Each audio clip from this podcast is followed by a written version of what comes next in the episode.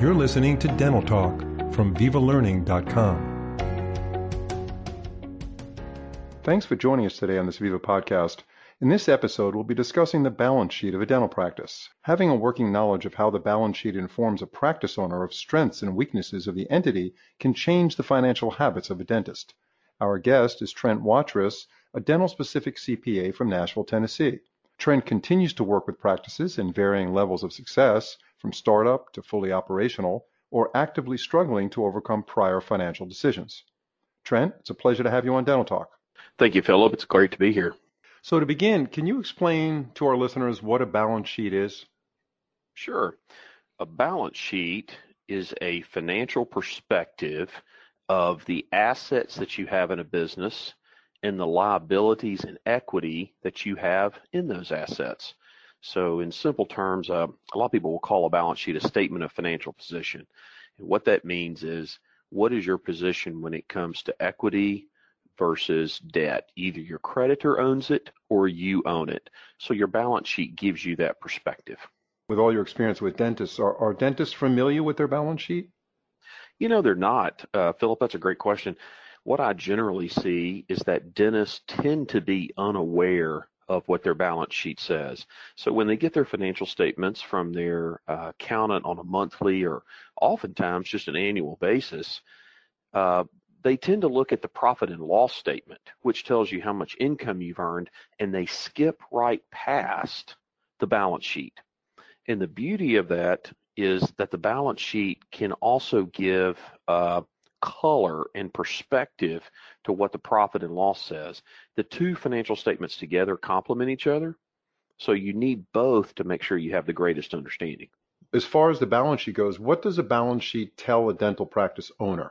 A balance sheet tells a dental practice owner, first, what is the financial position or condition of an entity, the dental practice, as of a specific point in time.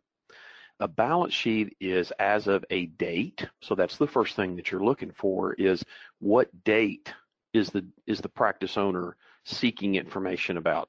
Very commonly, it's a month end or a year end. It might be a quarter end, but it's a point in time. What that business owner is going to see when they get a balance sheet is, first, a list of their assets, cash, equipment, maybe some prepaid assets like they've paid ahead on insurance or, or liability insurance, or uh, intangible assets such as the goodwill if they bought a practice from another dentist. Those are the assets they're going to see on there, Philip. Generally, the next section are your liabilities. And this is one of the benefits that I believe dental practice owners will receive from looking at that, is as they understand the assets, then their eyes go down to the liabilities, such as credit cards. What's going on in their credit cards on a monthly basis? How about debt at the bank? They borrowed that debt to to start a practice or acquire a practice, and is that debt going down as it should? The last part is going to be their equity. That's how much they they own themselves. The bank doesn't own it. If you look at the assets less the liabilities, then what's the equity? The benefit to that dentist of looking at their balance sheet and knowing the assets, the liabilities, and the equity is this question right here. What am I seeing? And is the financial picture improving? That's what they're going to see when they look at the balance sheet. Mm-hmm. Now, my question to you is, how many dentists or dental practices are actually paying attention to this balance sheet? In other words, they turn over a lot of the financials to their accountant, and um, of course, they'll be lucky if they find someone like you who actually specializes in the dental profession. But in general, if they're working with a, a regular C P A that services a lot of different verticals, does that C P A work with that dentist and say, hey, you know, here's your balance sheet, I, there's some red flags here, or is it something that is just part of the deal when they do their taxes and everything else? That's a great question. Generally, the balance sheet is a part of that financial package that has to be done for their taxes. So when I meet with clients for the first time, or prospects at that time, and I get to know them, one of the things I'm kind of fishing for is, hey, Philip, how often do you look at your balance sheet? Many times people say, I've been getting them for years and my C P A's never gone over them, or I'm excited when I hear someone say, oh no, we review that every, and they give a period of time. In my financial experience with, with dentists, probably only one in five or maybe one in six is aware of what the balance sheet is telling them. And I see that as a concern. If you look at your own personal health, you you generally look at that fairly often. You look in the mirror and go, hey, I need to get out and work out a little bit. I need to get my heart rate up. I need to know, am I doing the things to stay healthy? Am I eating right? That's what that balance sheet's going to tell you. So having a good knowledge of it and looking at it fairly often is the beginning of solid financial management. Right. So using the balance sheet, you could set up goals, because it's kind of like you're looking at it over a period of time. You know, one glance of it is at a particular spot in time, doesn't really tell you the story, right? That's right. That's right. And, and, and Philip, where that comes into play to help a user or a reader of the balance sheet get the maximum benefit from it is to look at several balance sheets together. Let me make up an example. Let's say it's July thirty-first and you're looking at your balance sheet. You might look at the June thirtieth and say, hmm, I had all this extra cash on June thirtieth and now I don't on July thirty-first. What changed? And then you may compare it to the December thirty-first for the prior year.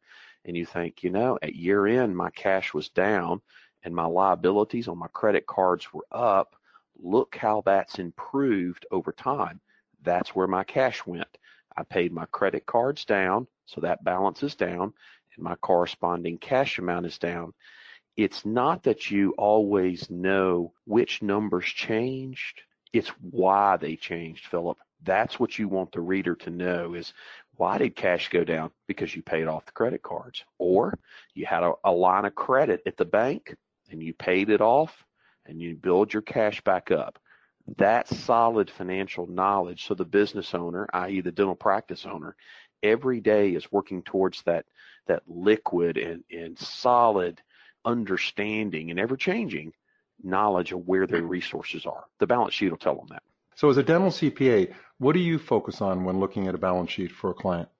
As a C P A, when I'm looking at a an actual client or I'm looking at a prospective client, my eyes drift among these categories. The first thing I'm going to look at is, what does the cash balance do over time?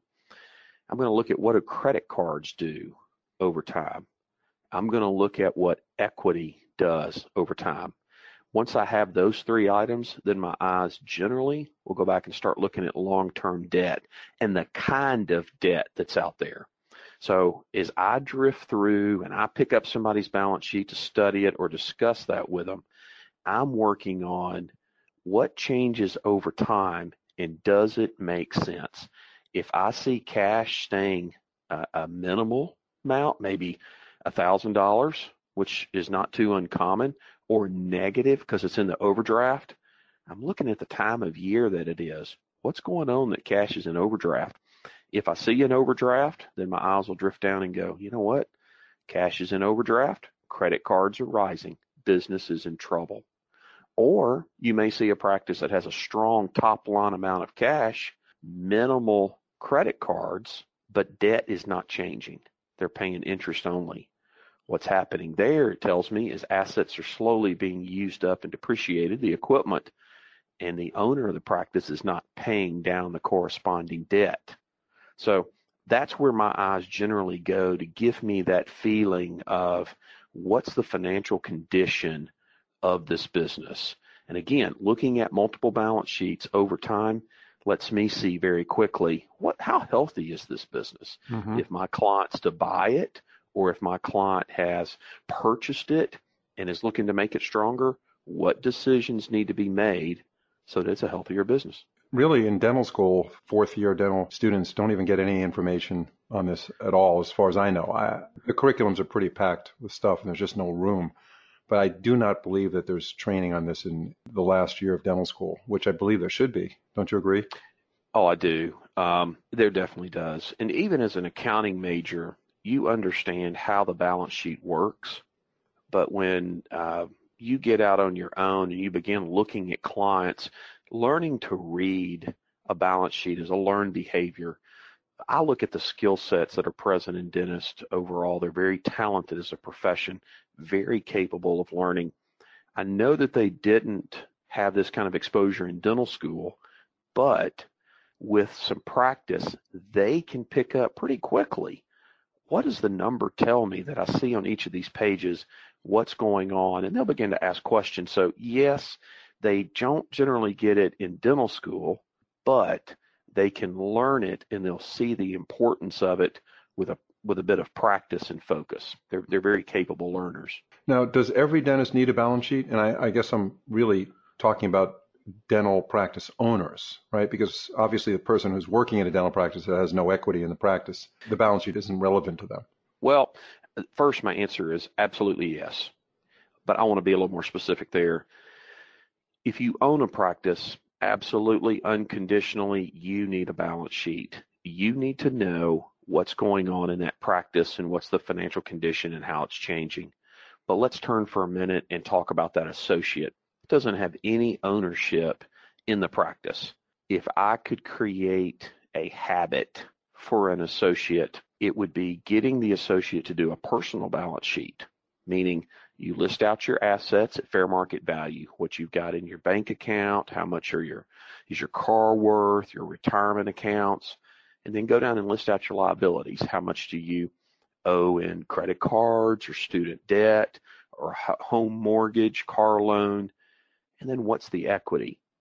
The simple habit of knowing what you own, how much you owe on it, and how that's debt being man that debt is being managed is priceless. It's if you learn to do it personally, then when you own a dental practice later, it's very logical. You understand where you're getting at. So if you ask the question, hey, does every dentist need a balance sheet? Absolutely. You need both one personally and you need one for the practice that you own. Yeah, great answer, Trent. So uh, that was a great podcast. I hope our listeners glean something from that. And I am excited to say that we have three more episodes coming up by Trent, who again, uh, if you missed what I mentioned earlier, Trent is a dental-specific C P A, which which is, um, yes. There are not that many out there. There's not that many of us out there. This is, uh, dentistry is all that I do. So when a client asks, I need help with Uh, building equity in my practice or buying another practice or how do I compare against my peers, this is what we do every day. So the familiarity with the industry is very helpful in consulting with clients. Yeah, so we're looking forward to your next one on the profit loss statement. What's the best way to contact you if they have questions? You know, the best way would be to go to our website, W S W C P A S dot com, and you can find me there, Trent Watrous, on that website. If you've got questions and want to reach out, be glad to address those. Trent, again, great having you on the show and uh, looking forward to your next one soon. Philip, I appreciate it, and I look forward to being together with you soon.